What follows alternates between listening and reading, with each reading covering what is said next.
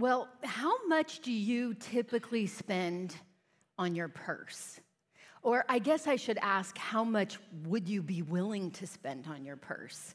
Uh, I was looking at purses online the other night and I saw some cute bags available at Target for 20 or $30. And then I decided to go to Nordstroms.com and I saw a Valentino, which was gorgeous, for a mere $17,400. I realized that there is a very wide range in the prices of bags, especially when it comes to designer bags. And I learned that designer bags aren't a new thing. They've been around for hundreds of years. But designer bags really became big mid century, like the 1950s, with brands like Gucci and Chanel and Louis Vuitton. And these bags were really, really uh, well constructed, well made, beautiful, and became not only, uh, you know, a bag, but actually a status symbol. And so, whenever we have something like that that's really valuable and really sought out, you know what's sure to arise? The knockoff right? And if you've ever heard of Canal Street in New York City, it is the home of the knockoffs. Uh, you could go there, especially in the 80s and the 90s, and find all sorts of knockoff designer bags. But as you got close to these bags, you realized they weren't even close to the real thing uh, crummy materials, bad construction. The stitching would be all over the board. There'd be strings hanging out. The hardware was cheap. You couldn't even close the buckles. Uh, upon inspection, it was clear that these bags were not authentic, but they were knockoffs. Until recently, what's arisen is what they call the super fakes. Uh, manufacturers have perfected the knockoff process, and now they've created what's called the super fakes. They use uh, higher quality materials, they put more energy and effort into this, and they say that even trained experts uh, have a little dif- difficulty uh, distinguishing between the fake and the real when it comes to these super fakes. And this has radically impacted the fashion industry. They say that the fashion industry potentially loses $50 billion a year in knockoff, fake, or super fake merchandise. But for the one who buys it, it gives them the opportunity to have something like the real for a fraction of the cost. Well, you know, manufacturing and selling fake merchandise, uh, it's illegal. It's a crime. But you know what's also a crime? To have a fake Christianity, a Christianity that's not real. Uh, Jesus talked about this in Matthew chapter 7. Matthew 7, 21 through 23, a familiar text to most of us. Uh, Jesus said, Not everyone who says to me, Lord, Lord, will enter the kingdom of heaven, but the one who does the will of my Father who is in heaven. On that day, on Judgment Day, when they stand before him, many will say to me, Lord, Lord, did we not prophesy in your name and cast out demons in your name and do many mighty works in your name? Looking to all the externals, wanting to have that fake or that uh, external Christianity, trying to replicate it from the outside in. And then Jesus says in verse 23 of Matthew 7, and I will declare to them, I never knew you. Depart from me, you workers of lawlessness. Jesus saying, You never dealt with what's authentic, what's genuine. You never dealt with me in your heart. And Jesus gave this teaching because he doesn't want anybody to be a fake or a super fake Christian. And we see in the New Testament, he doesn't only warn us about what not to do, but he shows us what we should do in order to be sure that our faith is authentic. So, as we begin our study through the book of James this year, uh, we're going to explore just the first verse this morning. We're going to look at James 1 1, and we're going to see that even the first verse reveals what a light of authentic faith should look like. So, let's just read the first verse together James chapter 1, verse 1. It reads James, a servant of God and the Lord Jesus Christ. To the 12 tribes in the dispersion, greetings. Uh, now, this was typical of a letter in the ancient Near East. It would begin with a comment from who the author, who the sender of the letter was. Then it would talk about who the letter was sent to, who the addressees were, and then have a typical greeting, as this letter does. So we see right away that the sender was James. And as we read James in the Greek, uh, it actually says Jakobos. And Jakobos is the name Jacob. So James was actually Jacob, but the English version of Jacob is James, so we will call him James, as our text does as well. And James was a very common name in the New Testament. There are four men uh, in the Gospels alone that go by the name of James. Uh, one is uh, very insignificant, the other two were actually part of Jesus's original 12. And one was in Jesus's inner circle, but he was executed right before or at around the time this letter was written and could not have been the author. We know who the author of the book was, the fourth James, and he was actually the brother of Jesus. Uh, we see in Matthew 13 55, Matthew 13 55, when they're questioning who Jesus is with his messianic claims, his great claims, they say, Is not this the carpenter's son? Is not his mother called Mary? And are not his brothers James and Joseph and Simon and Judas, or Jude as he's called? So we see that James was Jesus's half brother, right? Uh, Joseph and Mary were his parents, making James the half brother of Jesus, who was from Mary alone.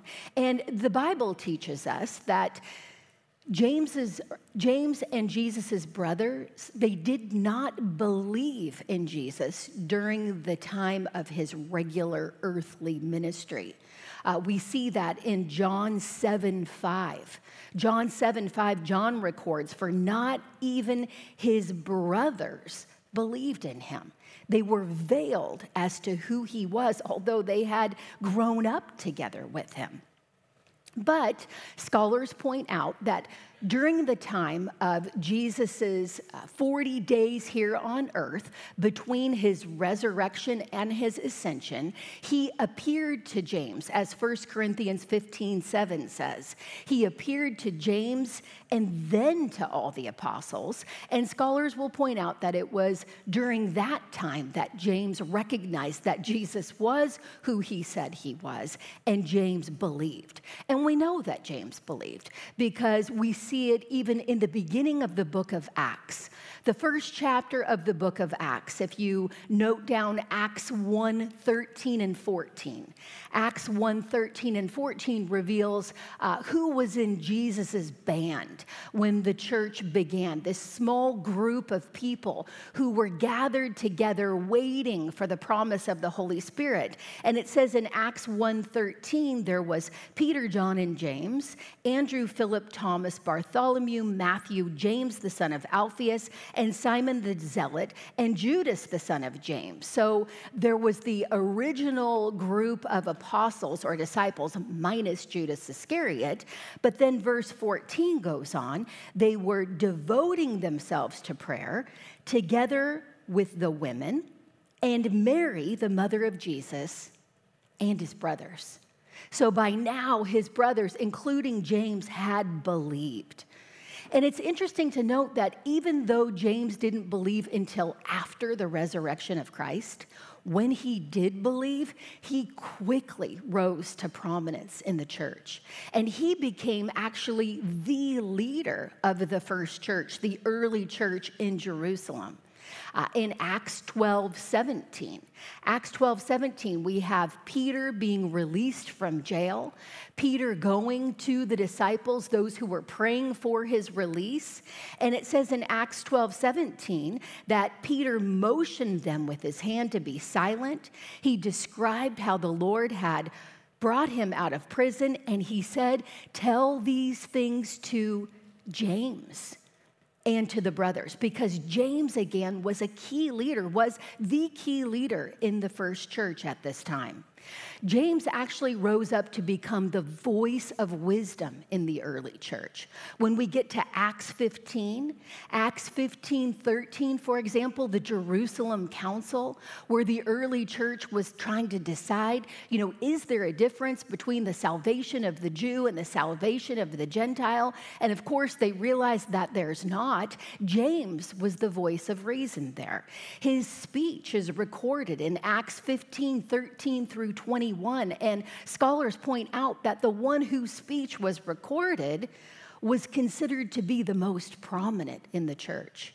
So James had this very key role in the church. And we see even the apostle Paul after his conversion in Galatians 1:19. Galatians 1:19 the apostle Paul says that after his conversion he says I saw none of the other apostles except James, the Lord's brother.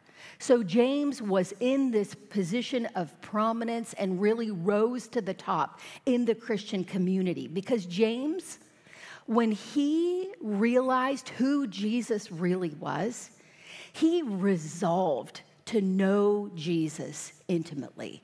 And that's our first point. We got to do the same thing. We need to resolve to know Jesus intimately. Authentic Christians are people who know Jesus and know Jesus from the heart. Now, James spent a lot of time knowing about his brother, Jesus, but he did not really know Jesus.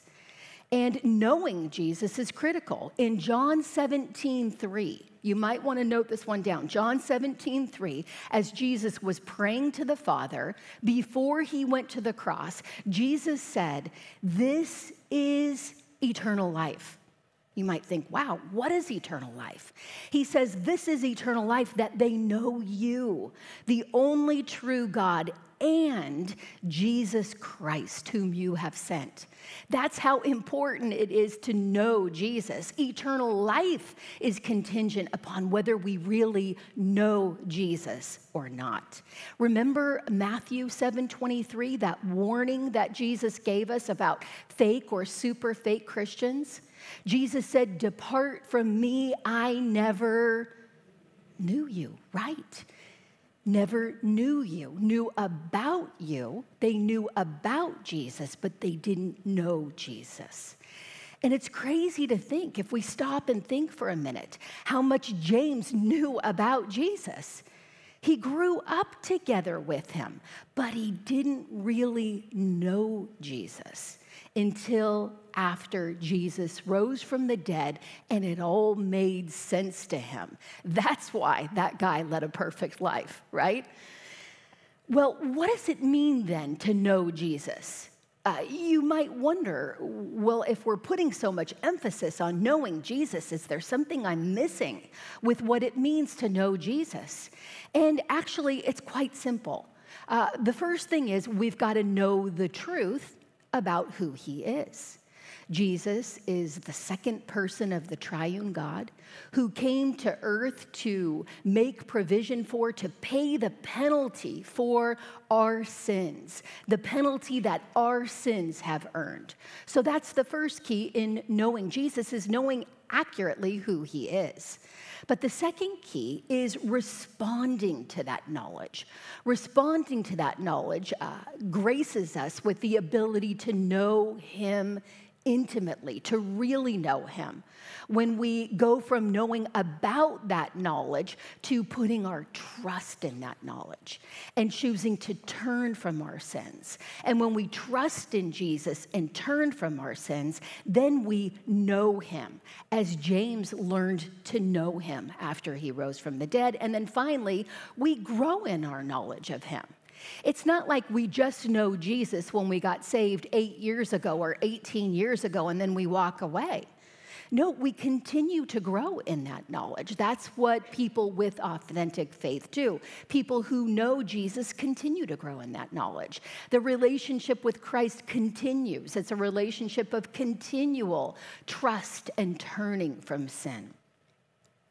So that's what James did. And we know he did that because James, the author of our letter, became known to church history as James the Just.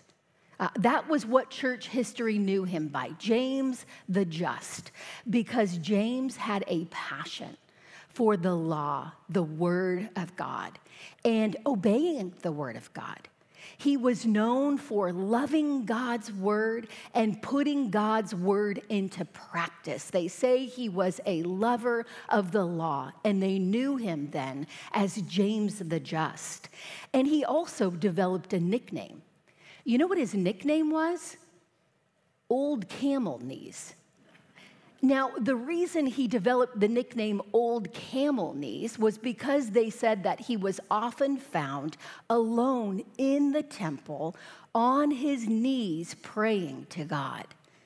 And he did this so frequently that his knees started to get knobby, like a camel's knees.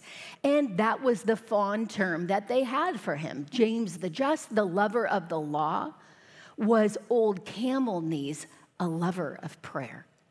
And you see those two components there in James' lives that we hear about all the time, right? The Bible and prayer. James the Just and old camel knees. So, even if we've come to the game, let's say we've even got saved later in life, like James, we still have the same opportunity as everyone else in this room to know Jesus intimately. But we've got to resolve to do that. And in resolving to do that, we've got to make a choice. Am I going to do that? What am I going to do with my time? What am I going to do with the 24 hours a day that God has graced me with? Because we've all been given the same 24 hours in a day. You don't have more than me or less than me, and I don't have more or less than you.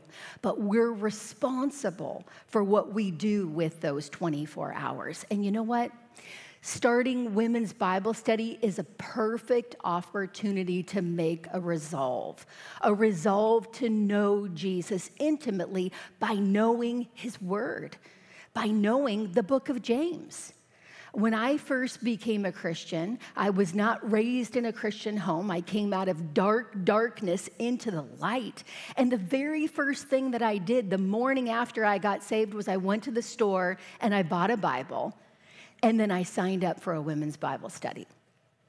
I signed up for a women's Bible study and I got to know older women who invested in me and mentored me. And I did those studies year after year, reading the passages, doing the homework, memorizing the text, listening to the discussions, asking questions, and applying everything that I learned to my life. And I do not look back with any regret at making those decisions to spend my time in that way because it helped me to grow in my intimacy with Jesus. So, whether we've been Christians for eight days or for 80 years, we've got to ask ourselves what do we want to be known for? What do we want other people to know us for? For our intimacy with Jesus, our passion for His Word, our passion for prayer, or for something else? And you know what's interesting? When we really choose, when we resolve to know Jesus intimately, what happens is He works within us. He works within our heart a genuine desire to serve Him. To be his servant. And we see the same thing in James. If we look back at James 1 1 again, James 1 1 says, James, a servant of God and of the Lord Jesus Christ. James self identifies as a servant. Uh, the Greek word there, doulos, is actually slave. James says that he is a slave of God and of his brother, Jesus. He saw himself as a servant of Jesus. And that's our second point is we too, we need to commit to serve Jesus wholeheartedly. We've got to say we're going to serve Jesus with all our heart because authentic Christians are people who serve the Lord. Their heart's desire to serve Jesus. Now, Scholars have said, you know, why in this greeting do you think that James didn't bring up the fact that he was the half brother of Christ or related to Christ? And they will respond, uh, the best commentators will say that despite his family status, and his very high position in the early church, James wanted his audience, his readers, and even us to know that he really was a slave of Christ, a servant of Christ, just like we are too. He wanted to identify with us and let us know that we are all on the same footing. And that self awareness as a servant of Christ isn't at all surprising, considering that James would have known about much of the teaching of his brother. And Jesus taught this repeatedly. Uh, for example, in Mark 10 42 through 45, Mark 10 42 through 45, it says, Jesus called to his disciples and he said to them, You know that those who are considered rulers of the Gentiles lord it over them and their great ones exercise authority over them. Jesus saying for the Gentiles, for those who are not followers of God, they really want positions of power and prestige. That's what they search for, that's what they long for and desire. And then he says in verse 43 but it shall not be so among you. But whoever would be great among you must be your servant. And whoever would be first among you must be slave of all. Same Greek word James used in James 1 1. For even the Son of Man, Jesus saying, even he himself came not to be served, but to serve, and to give his life as a ransom for many.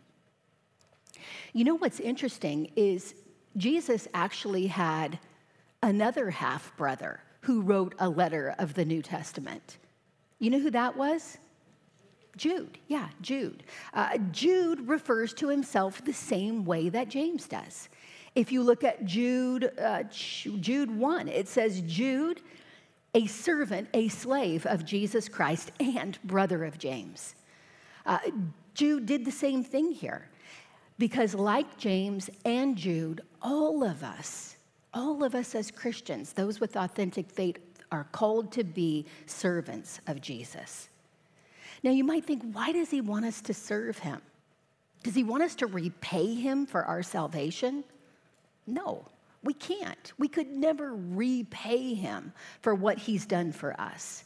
And you know what? It's not even because he quote unquote needs us and couldn't get his work done without us. Uh, in A.W. Tozer's Knowledge of the Holy, uh, he talks about this the self sufficiency of God. Uh, A.W. Tozer says, listen to this, we're all human beings, suddenly to become blind. Still, the sun would shine by day and the stars by night. So he's saying, even if we couldn't see it, even if no one could see it, the sun would still shine and so would the stars. He said, For these owe nothing to the millions who benefit from their light. So, were every man on earth to become atheist, it could not affect God in any way. He is what he is in himself without regard to any other. To believe in him adds nothing to his perfections. To doubt him takes nothing away. The self sufficiency of God. It's absurd for us to think in any way that He needs us or can't do what He intends to do without us. No, we serve Him for another reason. We serve Him because He has graced us with the honor of service. And that would have been very familiar to James's audience, to a Jewish mind. They remembered people like Moses, who was called the servant of the Lord, or Joshua, the servant of the Lord, or King David, who was even called by God himself in Isaiah or in uh, Jeremiah 33 21, my servant. This is my servant, David. Even Israel, God's people, were called the servant of the Lord. It's a big deal to be considered God's servant. And we are slaves or servants of Jesus, meaning we are subordinate to him. We do all that he commands, and meaning that we are in a position of prestige as servants of the Most High God. Our focus is not to be on our service, but on who we serve.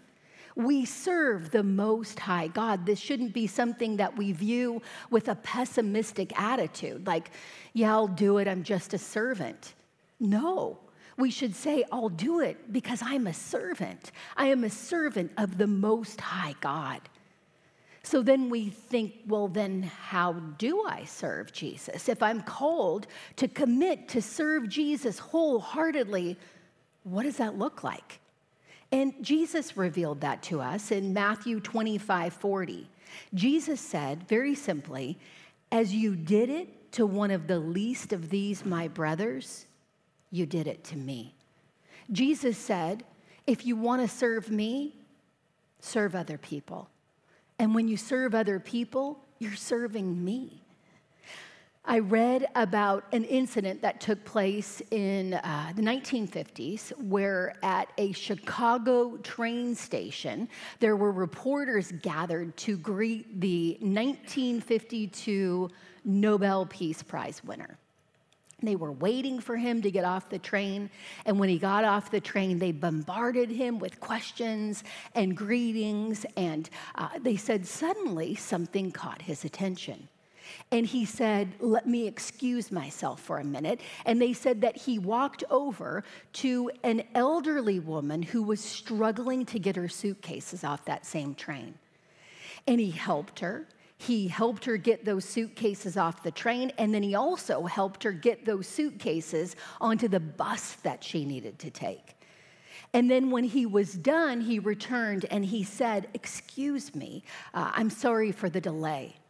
And one reporter wrote that a city official said, That's the first time I ever saw a sermon walking putting into practice the things that we know, serving because we know Jesus. You know, I've seen sermons walking.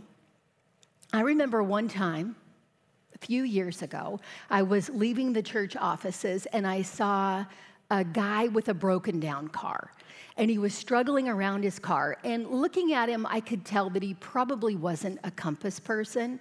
Either he worked in one of the buildings around here, or maybe his car had broken down, so he just pulled into our parking lot. And I remember walking by, literally thinking to myself, even though it was midday, I'll pray for him. well, a few seconds after that, the young John Fabarez walked by as well. And he wasn't a pastor here, he wasn't even on staff here yet. But he walked up to that guy and said, Hey, can I help you out? And it was as natural for him as taking the next step. It wasn't like it was forced. It was like that was what he did because that was his mindset, that was his attitude. And I thought to myself, you know what? That's a sermon walking. And I know where he learned that. He learned that from his dad, our senior pastor, Mike Fabarez, who has lived a life of being a sermon walking. I remember many, many years ago when my best friend got a flat tire on the road. And she called me to say that Pastor Mike drove by and then backed up and waited with her until AAA came to fix her car. Sermons walking, people where this is their mindset, this is their self identification, this is their attitude, this is the way they view themselves as servants of Christ. And we're all to do that. Uh, that's what the book of Philippians says. If we look at Philippians 2 5 through 8, Philippians 2 5 through 8 says, Have this mind among yourselves. In other words, this is to be your mindset. This is to be the way that you self identify which is yours in Christ Jesus. This is what Jesus had, who, though he was in the form of God, did not count equality with God a thing to be grasped, be exploited, but emptied himself by taking on the form of a servant, taking on human flesh, being born in the likeness of men, and being found in human form, he humbled himself by becoming obedient to the point of death, even death on a cross, even death on a Roman execution rack reserved only for the lowest in society. So we've got our example here, the mindset that we should all have as followers of Christ the self identification that we should have as servants or slaves as Christ, doing what Jesus did, going from the highest position in the universe and taking on human flesh, humbling himself all the way to death on a cross. And why? To serve us, to serve others. It's a new self perception. We should say, all of us, I am a servant of God and of the Lord Jesus Christ. And if we do that, it shouldn't be hard for us to serve our husbands, serve our kids, serve our church, serve our friends, serve our neighbors, serve whoever it is, because that's who we are. We are servants of Christ. And you know what? We serve them whether they deserve it or not. You know why? because he served us when we didn't deserve it, right?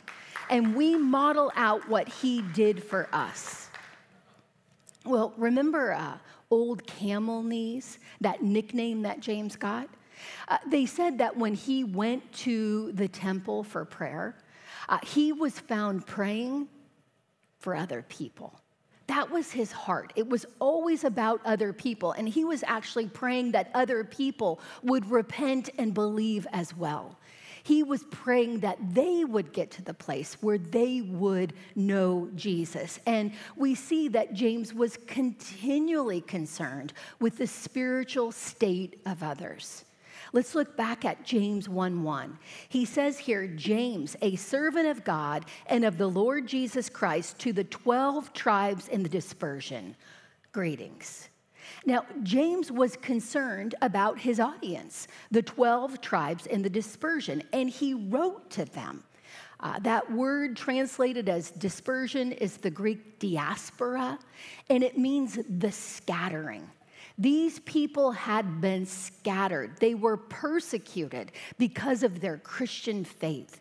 And we see that in the book of Acts. Uh, Acts 8 1, for example, it says, after uh, the disciple Stephen was stoned, it says in Acts 8 1, there arose on that day a great persecution against the church in Jerusalem. That was James's church, the church that he was the pastor over. And they were all scattered throughout the regions of Judea and Samaria except the apostles. And then later in Acts 11 19, it adds it says in acts 11 19 now those who were scattered because of the persecution that arose over stephen traveled as far as phoenicia and cyprus and antioch speaking the word to no one except the jews. They preached the gospel to the jews first as romans 1 attests. Now these people james knew them. He loved them. He knew that because of this scattering they had lost their homes. Uh, they didn't have their homes anymore they had lost their jobs. They had lost their livelihoods. They were rejected. They were rejected by the world as followers of Christ. and they were rejected by their fellow Jews as followers of Christ. Uh, these people were broken and suffering, and they had lost everything. But James encourages them. He encourages them through the letter to trust in Jesus, to trust in Jesus and his great plan for their lives. And he will encourage us in the same way as well. Our third point is we need to determine to trust Jesus unwaveringly. We need to determine to trust Jesus unwaveringly because authentic Christians, they trust not in their circumstances, but they trust in Jesus, and that comes from the heart. And James encouraged these people in the midst of their difficulties. He told them, You need to trust because although things are out of whack right now, because things are wrong and they're not right, Jesus is coming back.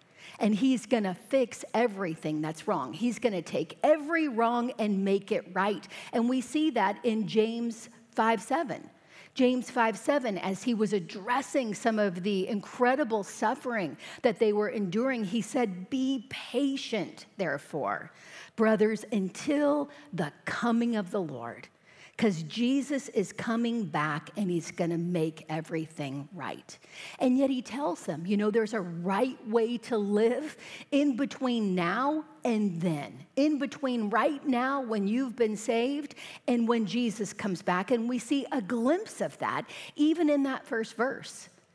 In the first verse, he greets them with the word greetings. And that's a typical greeting of a letter in the ancient Near East. But that word is actually from the Greek verb kairo. And it's translated in the New Testament, the same inflection of the same verb as rejoice. So, greetings could also be translated as rejoice. So he says to the 12 tribes in the dispersion, to the people who have lost everything, to the people who are hated by the world and even your own people, greetings, rejoice. Be joyful because Jesus' plan, he's got a plan that's bigger and better than anything you could ever imagine. And we know that. We know that to be true. I know uh, a favorite verse work together for good. God's got a bigger and better plan for those who are called according to his purpose. And yet, that wasn't written yet when James wrote this because scholars say that James was the first letter written in the New Testament. Uh, James is actually the oldest piece of Christian literature that we have. So they didn't have Romans 8:28, but you know what they had? They had the Old Testament parallel of Romans 8:28. They had the story of their hero Joseph in the Old Testament, and they would have been familiar with that. Uh, the story that runs from Genesis 37 to Genesis 50, talking about Joseph, uh, Joseph who was hated by his own brothers, Joseph who was actually trafficked by his own brothers. He was sold as a slave by his own brothers. Joseph, who was wrongfully accused of rape.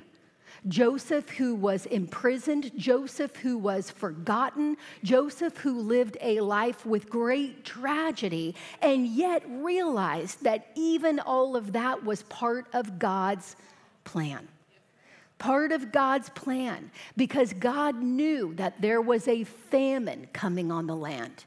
And God moved and orchestrated things so that Joseph would be in the right position. So when that famine struck, Joseph would be the man that he would use to save lives. And he did. And that's why Joseph makes this incredible statement to his brothers in Genesis 45 5. This incredible statement recognizing God's control, God's hand, his need to trust God, even in the midst of great adversity. He says to his brothers in Genesis 45 5, and now do not be distressed or angry with yourselves because you sold me here. Okay, that's a big deal thing. They sold him, they trafficked him. What they did was wrong, and they were responsible. He says, You sold me here. And then he says, For God sent me. God sent me before you. Why? To preserve life. Joseph had this incredible understanding of the fact that they had wronged him, that they had sinned against him, and they were responsible for their sins. They sold him. But even in the midst of that selling, God sent him. God sent him to preserve lives. Remember that uh, diaspora, that scattering that had taken place, moving these new Jewish Christians around potentially to save lives. Uh, Jesus, in the beginning of Acts, in Acts 1 8, as he was instructing his followers to wait for the promise of the Holy Spirit, he told them in Acts 1 8, You will receive power when the Holy Spirit has come upon you. And what are you going to do? You're going to be my witnesses in Jerusalem, and Judea, and Samaria, and to the ends of the earth. How do they get to Judea and Samaria and to the ends of the earth? Through something like the diaspora, the scattering, losing their homes, losing their jobs, being rejected by the world, being rejected by their people. Persecution and suffering led to the potential saving of lives. James's audience needed to trust Jesus unwaveringly, and we do too, because we all have difficult circumstances. We all have hardship that we are enduring. But God promises to use our hardship not only for our good, but for the good of others, for His good as well. Now, remember those designer bags? I learned that the most expensive designer bag in the world is the Hermes Birkin bag. The Hermes Birkin bag, one just sold for half a million dollars. $500,000 for one purse. And I uh, was wondering why are these bags so expensive? I mean, they say that uh, investing in these Hermes bags is a wiser choice than silver, gold, and the stock market combined. I mean, the way they go up in value. So why do they cost so much? Well, they're apparently made from the best materials: calf skin, alligator skin, ostrich skin 18 karat gold, diamonds, etc. Uh, they're made or constructed by the best artisans. They say that they train artisans for years before they're ever allowed to make their first bag. And each and every bag is handmade. And then they're exclusive. These Birkin bags are so exclusive that you can't even get on a wait list to get one. You have to be invited to get one. I was thinking about that guy who bought the $500,000 bag. He says that he actually uses it in public. You would need a team of Secret Service police to protect you at that point. If I went out in my neighborhood with that bag, it'd be gone in 30 seconds. I mean, there's no way. But you know what? Our authentic faith is far better than that. Our authentic faith results from the best material in the universe. We see that in 1 Peter 1:18. It says that we were redeemed not with perishable things such as silver or gold or ostrich skin, right? But with the precious blood of Christ that's the material that goes into our authentic faith. Our authentic faith has not only been constructed by artisans, but the artisan. And it's been constructed to last eternally. Uh, James Jesus, James's brother and Jesus's brother Jude wrote in Jude 24, to him who is able to keep you from stumbling and present you blameless. Talk about uh, eternal construction. He keeps us from stumbling. He presents us before the throne as blameless, as spotless, without wrinkle.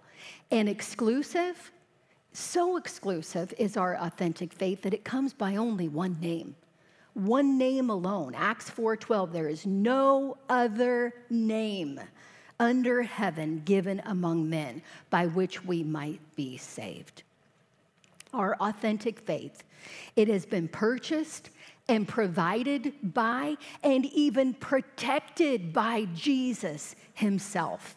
Our authentic faith is far more valuable, a far better investment than any Hermes bag. If you and me, like James, are ready to really know and serve and trust Jesus, we can prepare for real change as we work through the five chapters of this book. We're going to learn from James the Just. We're going to learn from old camel knees, the leader of the first church at Jerusalem, the half brother and slave of Jesus Christ himself, in five chapters, what it really means to have authentic faith. Let's pray. God, thank you so much for these outstanding women that you have providentially drawn here this morning. I know that each and every soul represented in this room has been hand selected by you to be here, Lord. God, I pray that you would help us all. If there's any in this room who don't yet really know you, who haven't really gone from that place of knowing about you to putting their trust in you and turning from their sins, I pray that today would be the day. And for the rest of us that do know you, Lord, I pray that, like James, we would grow with in intimacy with you, that we wouldn't waste time, that we, excuse me, would be known as women who love your word and who are always found in prayer.